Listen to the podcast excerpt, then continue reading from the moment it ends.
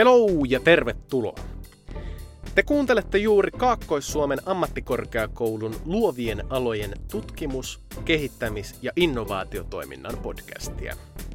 Luovien alojen yksikkö pitää päämajaa Kouvolan kampuksella, jossa suurin osa näistä podcasteista toteutetaan. Pekka Peura, matematiikan ja fysiikan opettaja Martin Laakson lukiosta. Pekka on loistava esimerkki siitä, miten on ihminen, joka haluaa lähteä tekemään asioita eri tavalla. Hän opetti pitkään matematiikkaa perinteisellä oppimismenetelmällä tai opettamismenetelmällä, jossa pidetään normaalisti oppitunteja, kurssi, joka päättyy aina perinteiseen kokeeseen, jossa mitataan oppilaan osaamistasoa. Pekka mietti kollegoidensa kanssa sitä, että mitä jos tämän tekisi eri tavalla. Tulokset eivät välttämättä tässä ole tarpeeksi hyviä, kokeillaanko jotain eri lailla. Tätä kautta syntyi yksilöllisen oppimisen menetelmä. Tässä menetelmässä on paljon kiinnostavia asioita. Lähdetään siitä, että kuinka oppilaat tekevät hirveästi ryhmätöitä ja miten arviointimenetelmä toteutetaan. Kuinka suuri paino laitetaan oikeasti oppilaille itselleen arvioimisessa. Oppilaat arvioivat toisiaan ja Pekka ohjaa siinä sivussa mukana. Kuuntele tämä tarkkaan, mikäli sinua kiinnostaa opettaminen ja kiinnostaa se, miten saada oppilaat oppimaan. Mulla tässä Pekkaa kuunnellessa tuli sellainen ajatus, että olisipa aika mielenkiintoista mennä uudestaan lukion matematiikan tai fysiikan oppitunneelle ja testata se, että oppisiko sitä jotenkin itse sitten eri tavalla, jos tekisi tällaisella menetelmällä. Tervetuloa kaikille kuuntelemaan taas kerran meidän podcastia. Tällä kertaa vieraana Pekka Peura, joka on yksilöllisen oppimisen menetelmän kehittäjä. Ja mä tuossa junamatkalla, kun mä luin Pekka Peuraan liittyen kolumneja tai tekstejä, mitä, oli internet, mitä löytyi internetistä, niin yhdessä kohtaa luki, että Pekka Peura on mies, jolla on hullu innostus koulusysteemin uudistamiseen. Pitääkö tämä paikkaansa? Pitää, sataprosenttisesti paikkaansa. Että kyllä viime vuosina piti jo harrastuksetkin jättää väliin, että, että niin kuin fokus pysyy siinä, mihin, mihin intohimot on. Ja tällä hetkellä se näyttää olevan tämä kulttuurin kehittäminen, nimenomaan opetuskulttuurin kehittäminen. Että siihen löytyy into. Mä oon pitkään tuntenut Pekan, me oman isäni kautta tutustuin Pekkaan ja, ja on päässyt seuraamaan Pekan etenemistä. Aina silloin tällöin lukee netistä, että mitä mikä uusi lehti on taas löytänyt Pekka Peuran. Ja aina, aina susta kuulee kaikkea, mutta kerro nyt tässäkin vielä, että kuka sä oikein oot? Tota, 36 vuotta tuli just täyteen toissapäivänä ja lukion opettaja, 10 vuotta opettanut Vantaalla Martinlaakson lukiossa ja tota, koko työura siellä. Ja oikeastaan tähän opetukseen liittyen, niin ne kaksi ekaa vuotta, mitä mä olin opettajana, niin jaan aika monen muunkin uuden opettajan kokemuksen. Eli esimerkiksi jokaisen fysiikan oppitunnin jälkeen mua niin kuin ahisti tai ärsytti se, että miten huonosti se oli mennyt. Eli, eli alussa oli semmoinen ideologinen ajatus, että kun opettaa, niin oppilaat oppii.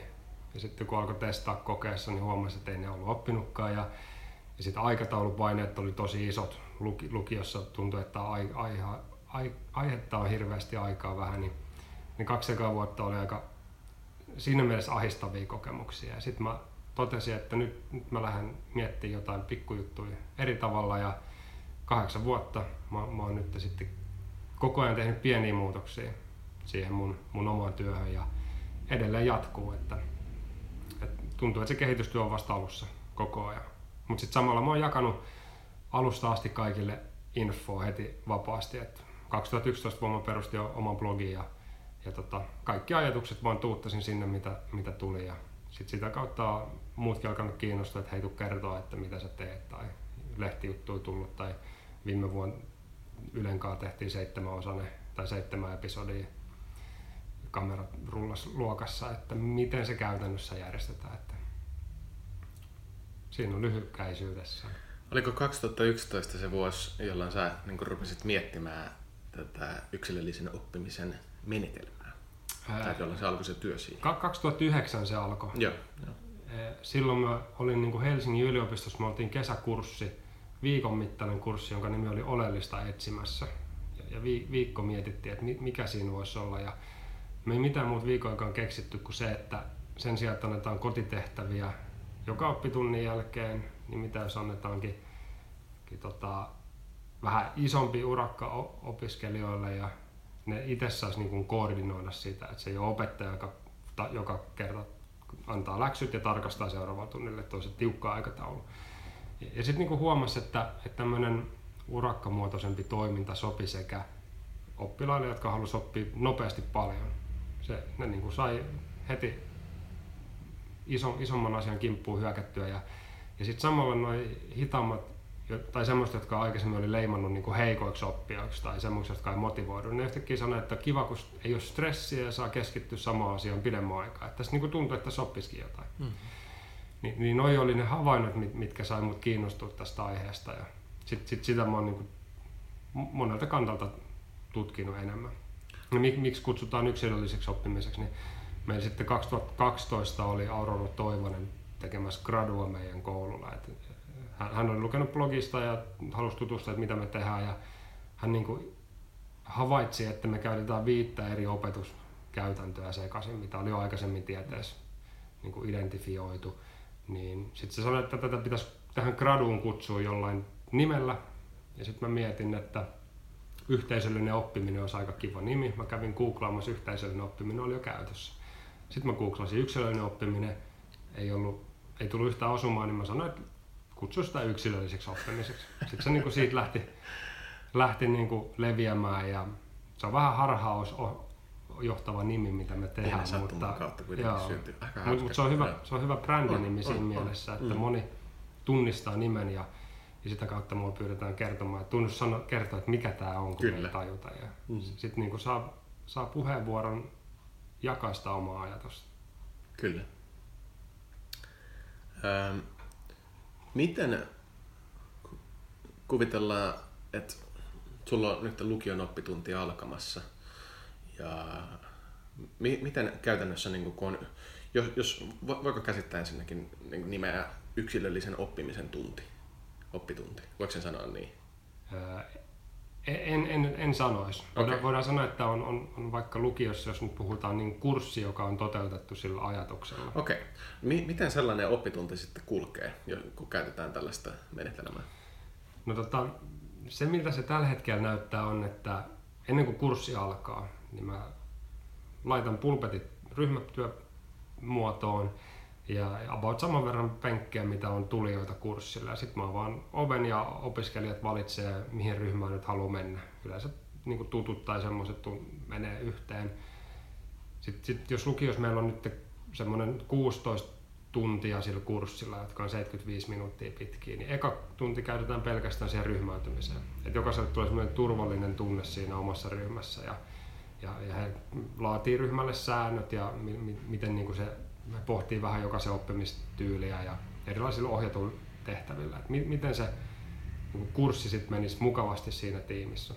Ja se on aina niin kurssin alussa? Se on niin kuin eka oppitunti. Joo. Paljon siihen käyttää aikaa yleensä?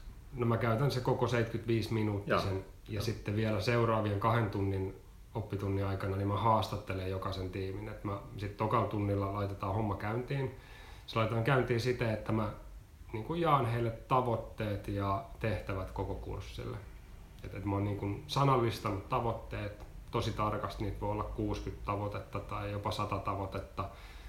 Jokaiseen tehtävään, mitä tehdään, niin siihen on sanallistettu joku tavoite. Ja sitten ne lähtee niin kuin porukalla sitä pähkimään, tai jotkut lähtee yksin, jotkut porukalla, se vähän riippuu niistä tyypeistä. Ja, ja sitten samalla, samalla mä käyn, kun ne aloittaa sen opiskelun ensimmäisten tehtävien kanssa tiimi kerrallaan käy vielä niin kuin lyhyet keskustelut, että millaisia tavoitteita asetitte tiimille ja millaisia sääntöjä ja vähän tämmöistä niin ohjauskeskustelua. Mutta sitten ihan yleinen perinteinen tunti, miten se menee, on, on niin mä avaan luokan oven, opiskelijat tulee sisään ja aloittaa opiskelun. Y- yksi mun niin kuin ohje itselle on, että älä aloita oppituntia. oppilaiden pitää oppia aloittaa se oppitunti itse, koska jos ne oppii aloittaa oppitunnin koulussa, niin sitten ne osaa aloittaa se myös kotona. Jos ne ei osaa aloittaa sitä koulussa, miten mä voin olettaa, että ne osaisi aloittaa sitä myöskään kotona läksyjen merkeissä. Ja, ja se tarkoittaa vain, että ne tietää, että missä ne menee opinnoissaan, mitä he voi tehdä seuraavaksi oma oppimisen eteen. Se on jokaisella vähän eri vaiheessa se menee. Ja sitten ne oppitunnit on sitä, että me yritän reagoida tarpeeseen koko ajan. Aika mahtavaa. Toi opettaa just tuollaista itseohjautuvuutta alusta asti. Se on siinä isona mukana, koska sit se näkee, että opiskelijoilta ja oppilailla se itseohjautuvuus ei ole vielä kehittynyt kovin niin kuin hyväksi, niin sitten mä joudun tosi paljon heitä edelleen siinä auttaa ja tukea. Ja, ja että otappa kirja esiin, jos, jos ylipäänsä tuli reppuun mukaan ja etipä kynä käteen ja sitten no niin, tehdään yhdessä tämä ensimmäinen juttu alkuun. Ja, mm. Eli mä joudun niin käynnistää heidän tunteen. Mm. Mm. Mutta tosi monella se aika nopeasti kehittyy hyvälle tai ne on jo valmiiksi ollut hyviä siinä, niin ne pystyy sitten niin kuin viemään sitä omaa oppimista eteenpäin. Ja sitten niissä aiheeseen liittyvissä vaikeissa asioissa, niin sitten ne kysyy multa apua ja mä pääsen niin kuin niitä jeesaamaan. Mitä sä teet sitten siellä niin kuin oppitunnin aikana? Että ootko sillä, että sä just jeesaat jokaista niin kuin erikseen niissä ryhmissä vai kerro lisää siitä? No, no riippuu se matikan vai fysiikan oppitunti, mutta matikan oppitunnissa niin käytännössä se menee just silleen, että siellä on koko ajan joku tarvii apua ja sitten mä niin kun ryhmältä toiselle tai opiskelijalta toiselle kierrän. Ja, ja vaikka ne tekee ryhmissä tai tiimeitä, niin kyllä yleensä tulee neuvottua vain yhtä kuin vaikka paria tai kolmea. Et, et harvemmin ne on, on just samaa asiaa miettimässä, mutta se vähän riippuu. Joskus ne on. Fysiikan oppitunti on taas vähän erilainen, koska siihen liittyy paljon demonstraatioita tai tietokonesimulaatioita sun muita, niin niissä oppitunneissa mä joka tunti näytän jonkun asian. Että et mä niinku keskeytän, että hei nyt se mitä te olette tehnyt, niin keskeyttäkää hetkeksi. Mä näytän 15 minuuttia tämän, tämmöisen niin mun mielestä mielenkiintoisen ilmiön, että katsotaan tämä yhdessä. Kerron, että se liittyy niin tähän aiheeseen ja näihin juttuihin. Ja jotkut on saattanut jo opiskella sen tai edennyt opinnoissa jo siihen asti, jotkut tulee vasta myöhemmin. Mutta mut tuommoisia niin muistijälkiä myös, myös oppitunneilla saattaa. Ja oliko niin, että, ää, että oppilaat sitten, kun tulee tämä arviointitilanne, niin ne asettaa itse, niin sitten vähän reflektoi itse omaa tekemistään ja sitten tulee itse arvioi sen 40 sen. No, me ollaan tehty sille, että, että kun mä sanoin, että mä asetan heille jonkinlaisia tavoitteita, mitkä tulee opetussuunnitelmasta, jos on nyt vaikka 60 tavoitetta, niin he jokaisen tavoitteen kohdalla tekee sen reflektion itse. Ja, ja mä käytän siinä niin kuin taulukkolaskentaohjelmaa, siis Google Sheetsia, että niillä on taulukossa sen ryhmän tiedot, siinä on tavoitteet. Sitten ne sinne merkkaa, niin mä annan niille viisi vaihtoehtoa, millä ne merkkaa sitä omaa tunnetilaa. Esimerkkinä yksi vaihtoehto, että mulla on tunne, että mä osaisin opettaa tämän kaverille. Eli kun he opiskelee jotain, jos tulee tunne, että tämä osaa opettaa kaverille, sitten merkkaa sinne näkyviin, että tämän mä osaisin opettaa mulle. Sitten ne voi merkkaa, että mä osaan tämän, tai semmoisen, että koen ymmärtäneeni osittain, mutta niin kuin sisällä kalvaa tunne, että tässä on jotain epävarmaa vielä, sillä tavalla sen voi merkata. Tai sitten voi laittaa, että tarvin paljon harjoitusta, en ymmärrä mm. juuri yhtään. E- eli ajatus on, että me tehdään niin jatkuvasti semmoisia pieniä itsereflektio-juttuja siinä. Ja kurssin lopussa ne sitten tekee niin yhteenvetoa siitä, että miltä se koko kurssi tuntuu, mutta joka oppitunti me harjoitellaan sitä. Mm-hmm reflektoiko ne keskenään sitten tai arvioiko ne toisiaan missään vaiheessa? Ne tekee keskenään siinä mielessä, että kun pyritään noin viiden hengen tiimeissä opiskelemaan, niin, niin jokaisella ei ole omaa semmoista tiedostoa, mihin ne merkkaa sitä tunnetilan kehittämistä, vaan yhdellä tiimillä on aina yhteinen. Eli jokainen näkee sen tiimin muiden fiiliksen kehittymisen. Ne on niin kuin värikoodattu, eli siinä muodostuu semmoinen värikartta, mikä kuvaa sen niin kuin ryhmän fiilistä, mutta yksilötasolla kuitenkin. Ja, ja vähän siihen suuntaan pyritään menemään, että jos joku ryhmässä laittaa, että mä osaisin opettaa tämän toiselle. Ja, ja toinen, toisella on semmoinen fiilis, että mä en ymmärrä tästä juuri yhtään. Niin, että, että niin kuin ryhmässä alkaa tapahtua myös tämmöistä toisten auttamista, jos he kokee, että he, heillä on niin kuin taipumusta siihen. Ei, ei, ei olla silleen, että jos, jos joku ei halua auttaa toista, niin ei me sitä pakotetakaan, eikä suoraan ohjata, mutta pyritään niin kuin luonnollisesti alkaa syntyä semmoisia toisen auttamiseen liittyviä juttuja. Tuo on ihan mahtavaa. Ja mä tykkään tuosta arviointiteemasta, kun mä usein kun itse olen tutustunut tähän yksilöllisen oppimisen menetelmään ja seurannut sun, sun menemistä, niin, niin mulla tulee tosi usein aina mieleen myös Khan Academy, joka on tämä Salman Khanin tää, eikö se niin käänteisen oppimismenetelmään perustuva, perustuva tyyli? Mä en ole se filosofiasta ihan, ihan niin kuin tarkasti. En, en ole tutustunut sen Khanin juttuihin, että mikä se filosofia mutta idea on kuitenkin siinä kanssa sama, että se niin. Niin rakentuu helpoista hankalampiin ja se oppilas pystyy Joo. Niin kuin, Ja, ja, ja tota, ma- mastery learning on ehkä lähempänä se. Niin just. Se, se oli tota, muistan kun Salman Khan siinä omassa TED-puheessa just puhui siitä, että kuinka, että miten niin kuin arviointimenetelmä, että jos sä arvioit vaikka sun pyörällä kulkemista, niin ethän se sitäkään arvioi sillä, että, niin kuin, että mä osaan sen niin kuin neljästä kymppiä tai, tai mitä, että se niin kuin arvioit sen, että joko osaan tai en. Ja nyt niin kuin, tässä tapauksessa oppilaalle tulee sitten se päätäntävalta, että, niin kuin, että kuinka paljon mä osaan. Ja, Mm. ja tota, tykkään tollasesta. Et siinä tulee, kun se on kuitenkin kanssa niin, niin identiteettikysymys sitten, että niin kuin miettii, että niin kuin jos sulle tulee yhtäkkiä niin kuin vastaus jostain, että sä oot niin kuin seiskan arvoinen tai sä oot Mm. sitten kuutosen arvoinen. Tai o- ootko miettinyt näitä asioita tässä, tätä Joo, eli, eli, eli siinä mun, mun arviointiajattelussa, mä, jos mä jaan sen arvioinnin kahteen osaan, että on, Mm. on, on toinen osa se, mitä tehdään joka oppitunti sen kurssin edetessä, ja, ja silloin puhutaan, että se arviointi olisi tämmöistä, joka ohjaa sitä oppimista tavoitteita kohti ja myös tukee sen oppilaan oppimista. Eli, eli millä toimilla pystytään ohjaamaan ja tukemaan sitä oppimista ja tuomaan semmoista fiilistä, että hei, mulla on kykyjä tähän, mun niin kyvykkyyden tunne säilyy. Niin, niin siihen toi itse reflektio on mun mielestä ihan hyvä Mm-hmm. työkalu, tai se, niin, se on paras, mitä tällä hetkellä osaan ajatella siihen.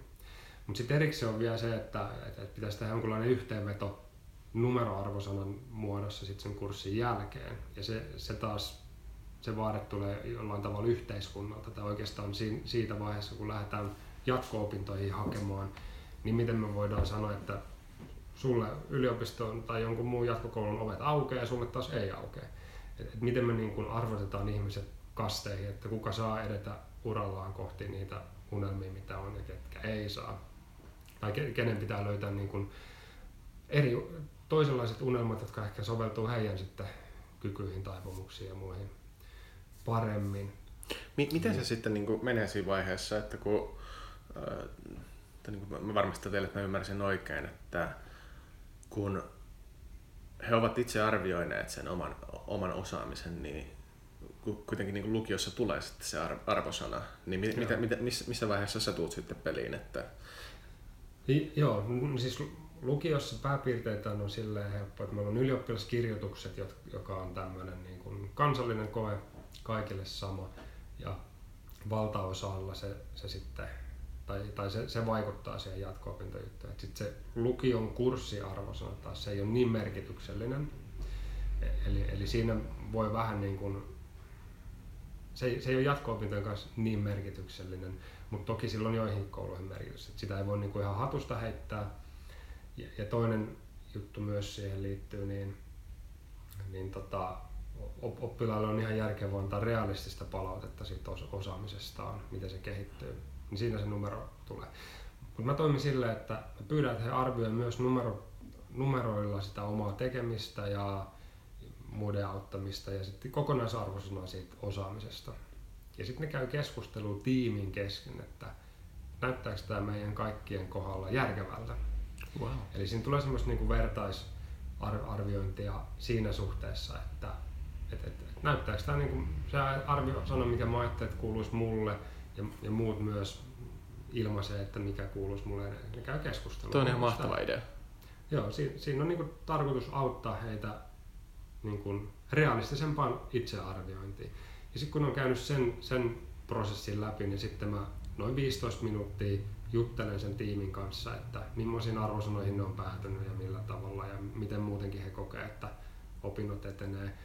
Ja, ja mulla on siis sen koko kurssin aikana muodostunut aika hyvä kuva siitä, että millaisia oppimistyylejä heillä on, kuinka paljon he pistää efforttia ja ja tota, millaisia taitoja heillä on. Niin sit mä sit heidän niin kuin sanomaa vertaan siihen, ja kun mä käyn haastattelut kaikkien ryhmien kanssa, niin mä pystyn vähän sitä skaalaa silleen, että se on niin oikeudenmukaista se arviointi jokaisen kohdalla. Se on se, mitä opiskelijat ekana sanoo mulle, kun mä sanoin, että saatte itse päättää arvosanan, että onko tämä oikeudenmukaista. Että mitä jos mä pyrin olemaan niin kuin, totuudenmukainen, mutta mun kaveri huijaa, niin, niin se ei kuulosta hyvältä. Mutta sitten kun mä sanoin, että mä keskustelen teidän jokaisen kanssa ja sitten mulla on se lopullinen päätäntävalta, niin sitten ne niinku rentoutuu ja sanoo, että okei, että tämä on ihan jees. Miten oppilaat muuten ottanut sen vastaan? Tai on tullut näin, kun on tämä kuitenkin, kun mä muistelen itse omia lukioaikoja ja matikan tai fysiikan tunteja, niin on tämä tosi iso muutos siitä. On, on se jonkunlainen muutos. Siinä on, siinä on niin kuin puolesta ja vastaan, että, että hyvä on, on näin, jotka ei, tai niin kuin helposti ahistuu vaikka kokee on paljon jännitystä sun muuta, niin niille se on semmoinen niin kuin rauhoittava tekijä, kun ne tietää, että se prosessi menee näin, niin ne pystyy sen koko kurssin ajan keskittyä siihen oma oppimiseen, niitä ei tarvitse jännittää sitä, että mitä jos mä unohdan nämä tai muuta.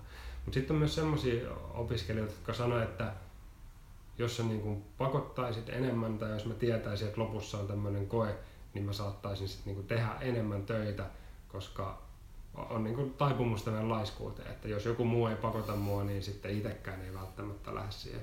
Et siinä, se on tolleen kaksipiippunen juttu ja, ja tota, et, ei ole täydellinen systeemi tämäkään.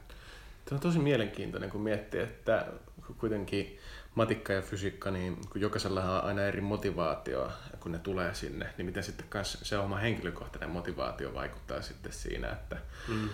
tähän niin kuin sun asennoitumiseen tähän menetelmään liittyen. Ja. Että, tota, mä just koitan koko ajan kai sitä miettiä, että niin olisi kyllä tosi kiinnostavaa olla sun tunneilla joskus, mutta, mutta sulla on tällä hetkellä silleen, että sä oot ää, opintovapaalla. Vir, virkavapaalla. virkavapaalla. Niin, ja, ja, ja, ja virkavapaalla nyt on lukio-opinnoista, että, että tällä hetkellä verkkokurssia tehdään ajattelun taitoihin liittyen ja. lukioikäisille ja sitten ekaluokkalaisille matematiikkaa satujen kautta on, on toinen projekti. Mua lasten oppinen myös kiinnostaa tällä hetkellä niin, ja. Ja, ja peruskoulun puoli muutenkin. Mutta se mikä piti sanoa vielä tuossa tossa, tota, öö, en vaan muista enää, että mihin. Arviointiin liittyen. se oli joo joku. Mikäköhän se oli? Se tulee, tulee mieleen. Tota... Ei kun joo, no niin, muista. Eli, eli se piti, piti vielä sanoa, että, että, että kun puhuit motivaatiosta, niin se lähtökohta ihan tämän niin kuin menetelmän tai käytännön synnylle oli se, että miten me saadaan motivaatioa lisättyä. Ja alkuajatus oli se, että niin kuin onnistumisten, onnistumisen kokemusten kautta. Eli siihen oikeastaan tämä koko homma on lähtenyt rakentumaan, että, että, että miten saadaan onnistumisen kokemuksia tosi heikoille, jotka koko ajan tuntuu, että on liian vaikeita. Eli, eli annetaan heille aikaa helppojen tehtävien kanssa, jotka heille on vaikeita, mutta, mutta niin kuin helpohkojen tehtävien kanssa niin kauan, että he onnistuu siinä. Ja sitten annetaan seuraava, joka voi olla samantasoinen tai vähän haastavampi. Ja taas jumpataan sitä niin kauan, että tulee taas onnistumisen kokemus. Ja sitten, että saataisiin heidät niin kiinni siihen opiskeluun sitä kautta ja pikkuhiljaa rakennettaisiin sitä pohjaa. Että et meidän nykykulttuurissa, mikä on aika kurssimuotoista opiskelua tai ikäryhmä, ikäryhmiin sidottua opiskelua, niin siinä ongelmana on just tämä, että meidän porukka on heterogeeninen. Ja tutkimuksen mukaan ysiluokkalaisten keskuudessa osaamistaso ero heikompia ja lahjakkaimpia, tai heikompien ja parhaimpien osaajien välillä on seitsemän kouluvuotta ysillä. Tosi heterogeeninen porukka. Niin miten me saadaan onnistumisen kokemuksia sekä hitaimmille että niille, jotka niin kuin, kaipaa todella vaikeita haasteita, että kiinnostuisi. Tuo on tosi iso ero. Enpä kuullutkaan tuollaista. Joo, omalinja.fi tutkimus on, on niin kuin julkaistu, mutta se on niin kuin 5 prossaa parhaimpi, 5 prossaa heikompi, niin se ero on 7 vuotta. Lukion lopussa se on enemmän, koska just tuli tutkimus, Metsämuurosen tutkimus, että 4 prosenttia lukiolaisista taantuu kakkosluokkalaisen tasolle matikassa lukion aikana. Eli sitten se on niin abit versus tokaluokkalainen on se osaamistaso ero. Tuo on mielenkiintoinen, koska mulla oli silleen, että mä olin äärimmäisen huonosti motivoitunut matikkaan sekä fysiikkaan. Niin kuin oli itse lukiossa ja oikeastaan se oli koko peruskoulun ajan. Et se, Osaatko sä sanoa, että oliko se, että haastetta oli liian vähän vai liikaa haastetta? Liikaa haastetta, ehdottomasti. Et se, se, jotenkin, se jotenkin vaan, niin kuin, se vaan uponut mulle. Et mä olin, en tiedä, että oliko mulla silleen, että mä olin liian niin kuin, omissa unelmissa, niin mä aina kuvittelin just äh, rokki tähän tulevaisuutta ja kaikkea mm. muuta. Ja niin kuin, sitten ei vaan niin kuin, mitenkään uponnut. Et mä itse mietin sitä, että mulle kuitenkin äärimmäisen tärkeä on se sosiaalisen yhtä, yhteenkuuluvuuden merkitys. Että mä mietin, että on tosi mielenkiintoista, että kuinka paljon ne ryhmät sitten itse siellä keskenään tekee. Ja onko se niin, että nyt kun kuvitellaan, että on vaikka 25 hengen ryhmä ja sitten siellä, sit siellä tulee niin kuin, kaikki ryhmät menee tasan, että on niin kuin viisi jokaisessa ryhmässä? Ei ole. Meillä on, mä pidän viittä maksimikokona, mutta okay. meillä on ihan yhden hengen ryhmistä, jos voi sanoa yhdestä viiteen. Okay, et, et se, se viisi on maksimi, viittä neljää henkeä, jotkut tekee kolmesta, jotkut haluaa olla parin kanssa. Sitten on myös melkein joka, joka opiskeluryhmässä on, on yksi tai kaksi henkilöä, jotka vaan haluaa syystä tai toista tehdä yksin. Hmm. Ja, ja sitten me annetaan siihen, to, toki sallitaan, että jos haluaa tehdä yksin, ellei se yksinolo johdu siitä, että haluaisi olla ryhmässä, mutta ei ryhmään, niin sitten pyritään toki saamaan heille löytää joku ryhmä, missä he pystyisivät alkaa tekemään töitä. Mutta... Ja he ovat sitten sen ö, kurssin ajan siinä samassa ryhmässä koko ajan. Joo, joo. joo, sillä, joo. sillä se menee aika luonnollisesti joo. lukiossa, että seitsemän kyllä. viikkoa yksi ryhmä ja sitten sekoitetaan. Joo, kyllä. Mitkä on sun mielestä, niin kuin, jos pitäisi mainita vaikka kolme isointa eroa, mitä on niin tällaisen mä, mä itse kutsun nyt vanhanaikaisen matikan oppi, opettamismallin välillä, plus sitten niin yksilöllisen opettamisen tai yksilöllisen oppimisen välillä. Joo. Suurimmat erot? No su, suurin ero, jos ottaa niin perinteinen versus tämä, niin ehdottomasti se on se, että me ei tehdä niin kuin samaa asiaa jokaisen kanssa samalla kellonlyömällä.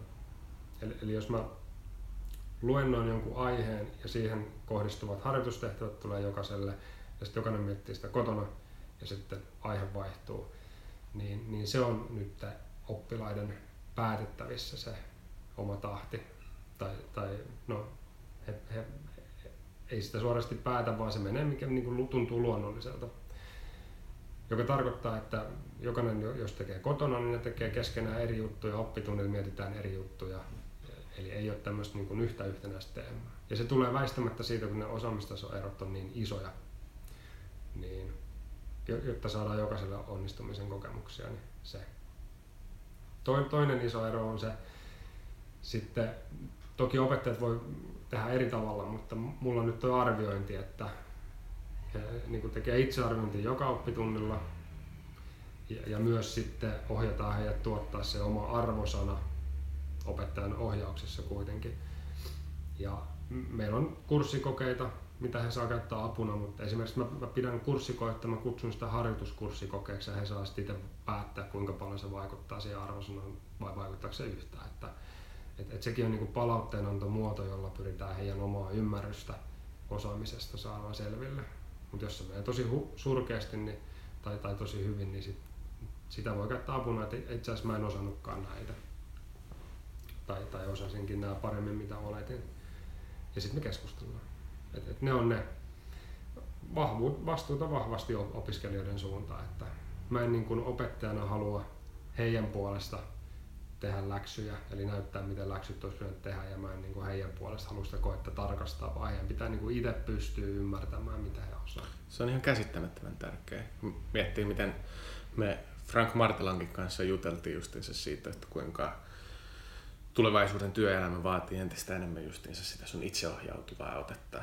Että sä, et, niin kuin, maailma muuttuu e, niin nopeasti nykyään ja tulee, voi olla, että niin kuin kiihdy, kiihdytys tulee vielä kasvamaan. Että, mm. tota, entistä enemmän vaaditaan ihmisiltä sitten reaktiokykyä niin toimia itse niiden muutosten puolesta. Ja toi on niin kuin mahtava esimerkki, niin kuin, että pystyy lukiossa niin kuin lähteä tuollaiselle to, ajattelumallille. Ja tuohon muutosnopeuteen kuuli just viime viikolla Risto Siilasmaa sanoi, että, että tota, tulevaisuudessa muutos ei tule koskaan ole niin hidasta kuin se on nyt jos halutaan siihen muutosnopeuteen. Vaikka nyt Aika hyvin hurjalta, mutta joo, joo, joo. se ei tule koskaan olemaan näin hidasta. Siis mäkin olen miettinyt, mä olen lukenut sellaista kaveria kuin Kevin Kelly. ootko kuullut koskaan tämä Wired-lehen perustaja, niin sekin puhuu kanssa just siitä, että että miten niin kuin ihmiset puhuu niin kuin nykyään siitä, että vitsi kun olisi elänyt 80-luvulla niin, tai 90-luvulla, niin olisi ollut kaikki internetsivut vapaana, olisi voinut keksiä kaikkea, mitä mm. tahansa. Ja, tota, mutta sitten niin kuin sä ajattelee, että miksei niin kuin, nytkin voisi olla se aika niin kuin tästä 20 vuotta eteenpäin, niin silloin ihmiset ajattelee, että vitsi kun olisi voinut elää tähän aikaan. Että, niin kuin, että silloin oli just sellainen sopiva hidas aika, että niin. kaikki tekoäly sun muuta. Sai ajaa vielä itse autolla, että niin. tietokone ajaa autoa mun puolesta. niin. Hei, vielä tästä äh, yksilöllisestä oppimisesta, niin miten äh, muut opettajat ja vanhemmat, minkälaiset niin palautetta sä oot niin vuosien varrella saanut? Että onko siellä opettajat niin kuin miettinyt, että nyt on niin kuin Pekka se on? Se... Joo, toki. Osa, osa on sitä miettinyt ja vanhempien kanssa ensimmäisenä vuosina, kun me ei edes oikein itsekään osattu itselle kertoa, että mitä me tehdään. Että luotettiin intuitioon ja sitten mentiin sitä kohti ja muutettiin sitä toimintatapaa koko ajan, mm, niin kuin mikä tuntuu aina toimivan paremmin, mutta me ei osattu viestiä sitä vanhemmille riittävän selkeästi niin kuin perustella tai edes kertoa, että me tehdään eri tavalla. Niin sitten ensimmäisin vuosina ne vanhempain illat oli aika kuumottavia, kun ne sanoi, että mitä te oikein siellä teette ja miksi te ette opeta ja kaikki tämmöisiä. Ja me saatiin onneksi joka kerta vanhempailta, niin sitten vanhemmat lähti tyytyväisenä pois, kun me kolme varttia kerrottiin, että miksi me tehdään näin ja mikä on se meidän ajatus ja mitä tiede sanoo taustalla. Niin nyt ollaan opittu, että kun me infotaan etukäteen, kerrotaan, että tälle opiskellaan ja tässä on taustajutut ja tie, tiete ja käytännöt ja kaikkea, tulkaa katsomaan, jos haluatte teitä nähdä, niin nyt, ei, niin nyt vanhempien kanssa on rauha. Ja sitten opettajien kanssa, kun me tosiaan on alusta asti kaikki ajatukset pistänyt heti jakoon, niin, niin tota, jotkut on todennut, että tässä on jotain kiinnostavaa ja lähtenyt itse kokeilemaan ja saanut samanlaisia kokemuksia, mitä mä oon saanut, että, että moni oppilas innostuukin. Niin ne on niin sit lähtenyt viemään sitä omalla, omalla, omassa opetuksessa eteenpäin. Mutta se, mikä yhdistää meitä kaikki, että jokainen me tiedät, että me ollaan valmiita vielä, että on niin paljon ongelmia, mitä pitää ratkoa, mutta mut me nähdään, että se aikaisempi tapa opettaa, niin siinä on, se on vielä ongelmallisempi. Eli, eli niin koetaan, että me ollaan menty askel oikeaan suuntaan. Ja sitten on sellaisia opettajia, jotka ajattelee, että, että on askel väärään suuntaan ja, ja niin kuin, ei, ei ehkä niin kuin pelkää, että me tehdään, niin kuin, me pilataan kaikki. Ja, ja sitten semmoinen huoli heillä on.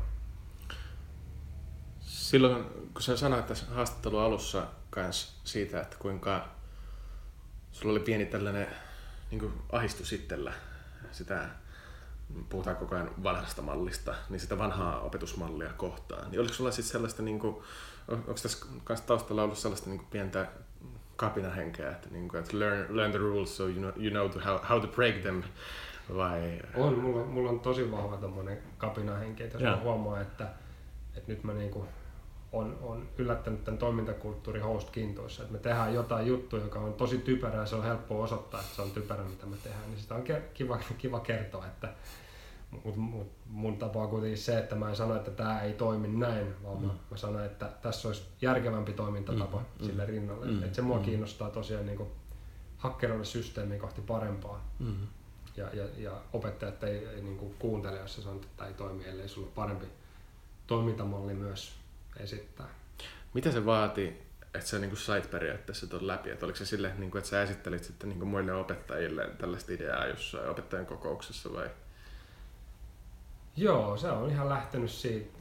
Blogi on, on tosi hyvä. Että se on tärkeä, joo. Se on tärkeä. Että kaksi vuotta kun se blogi oli ollut, niin sitten olisiko ensimmäinen sanonut, että tuu hei meidän opettajalle kertoa. Ja kävin yhden, yhden koulutuksen pitää vuodessa. Seuraavana vuonna tuli seitsemän pyyntöä, että ei tule kertoa. Ja sitä seuraavana tuli 30 pyyntöä. Ja viime, viime vuonna tai toisessa vuonna tuli sitten 60 pyyntöä. Ja se on vain sitä asiakaspalvelua ja puhuu aktiivisesti. Ja, ja sitten kun ehkä ensimmäinen niin kuin, muutamissa lehdissä se oli ollut, mutta sitten Suomen Kuvalehteen tuli iso juttu, kolme aukeaman juttu. Ja se oli semmoinen freelancer-toimittaja, joka oli ollut vaan kuuntele, kun taisi, taisi Veikkolassa olla puhumassa Mä muistan, mä luin, luin sen. Joo. Joo. Joo. Se oli vaan ollut yleisössä ja totesi, että tässä on tosi jotain hienoa, mikä häntä puhuttelee, että hän haluaa tehdä tästä lehtiartikkelia ja sitten se, sit se meni läpi Suomen Kuvalehdessä ja se oli luetuin juttu muutama viikko, 30-40 000 lukijaa siellä pelkästään netissä, niin sitä kautta.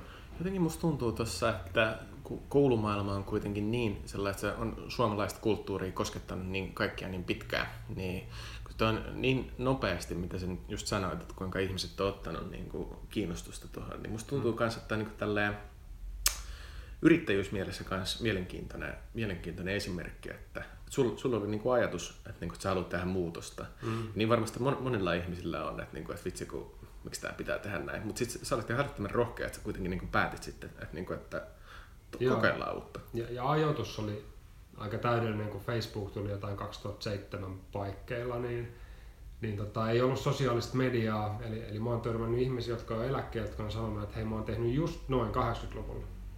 Mutta ne on tehnyt paikallisesti ja, ja niin kuin on, on dokumentoidusti sata vuotta sitten jossain päin maailmaa, Englannissa tai Saksassa, mä en muista, mutta niin kuin täysin samalta näyttää, että, itse olisi voinut kirjoittaa se juttu, ja sitten on niin kuin sata vuotta jo. Eli tämäkin on asia, joka niin kuin on aika luonnollinen ja monesta opettajasta tuntuu intuitiivista. Totta kai se pitää olla noin. Sitten onko sen hoksaa.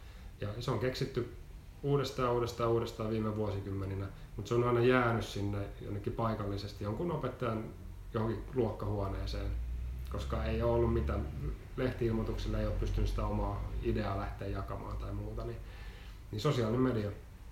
Eli ennen sitä tämä ei olisi ollut mahdollista. Kyllä. Et, et mm. jos, jos, ite, jos ei olisi ollut sosiaalista mediaa, niin mäkin olisin varmaan sitä omassa luokkahuoneessa eläkeikään asti vaan kehitellyt sitä ja sitten se olisi ollut siinä. Mm. Miltä, mistä linkistä kuulijat pääsee lukemaan sun blogiin? Uh, maot.fi, m a o t Joo, kyllä. Miettii, Suomi on tällä hetkellä satavuotias. Meillä on pitkä tausta, ihan äärettömän tärkeä juhla meille kaikille. Ollaan satavuotiaita suomalaiset on ylpeitä omasta, omasta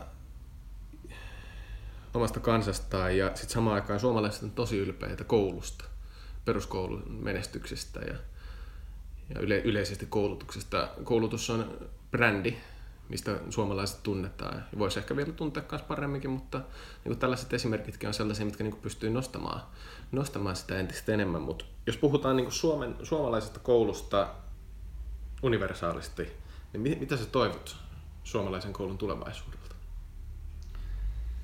No mä, tos, tosi mielenkiintoinen ajatus, mitä Saku Tuominen heitti, joka on tämän 100-hankkeen perustanut, että, niin Suomessa tehdään hienoja innovaatioita ja ajatu, asioita eri kouluissa ja, ja myös muualla maailmassa. Mä oon niin nyt vasta viime aikoina itse alkanut tutkailla, että oikeasti, että mitä muualla tehdään. Ja, ja maailma on täynnä tosi mielenkiintoisia asioita, niin se Saku heitti tämmöisen idean, että, että mitä jos sen sijaan, että me niin panostettaisiin koulutus vientiin, jos me panostettaisiin koulutustuontiin. Eli, eli niin kuin huippuajatuksia, käytänteitä, jotka toimii jo, jotka on maailmalla niin kuin käytössä. Niin mitä jos me tuotaisikin niitä Suomeen, kokeiltaisiin täällä, hiottaisiin vielä vähän paremmaksi ja sitten niin sanottaisiin, että hei, tälleen saatiin parannettua meidän juttu näillä innovaatioilla. Eli, eli niin kuin, miten me rohkeasti kehitettäisiin sitä omaa toimintaa. Sen, sen sijaan, että ajatellaan, että me ollaan maailman paras koulu, ja tota, nyt sen pitää olla tämmöinen seuraavat sata vuotta ja mikä ei saa muuttua ja maailma kuitenkin muuttuu siinä voimakkaasti sivussa. Niin et, et, et rohkeasti lähettäisiin sitä miettiä mitä eri asioita tehtäisiin, mutta ei, ei sokeasti.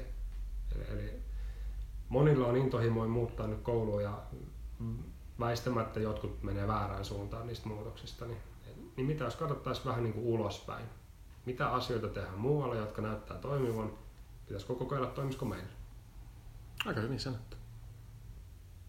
No, mitä sä oot sitten nähnyt nyt sun pitkällä uralla, että miten sinä aikana tällainen niin opiskelija-ilmapiiri on muuttunut?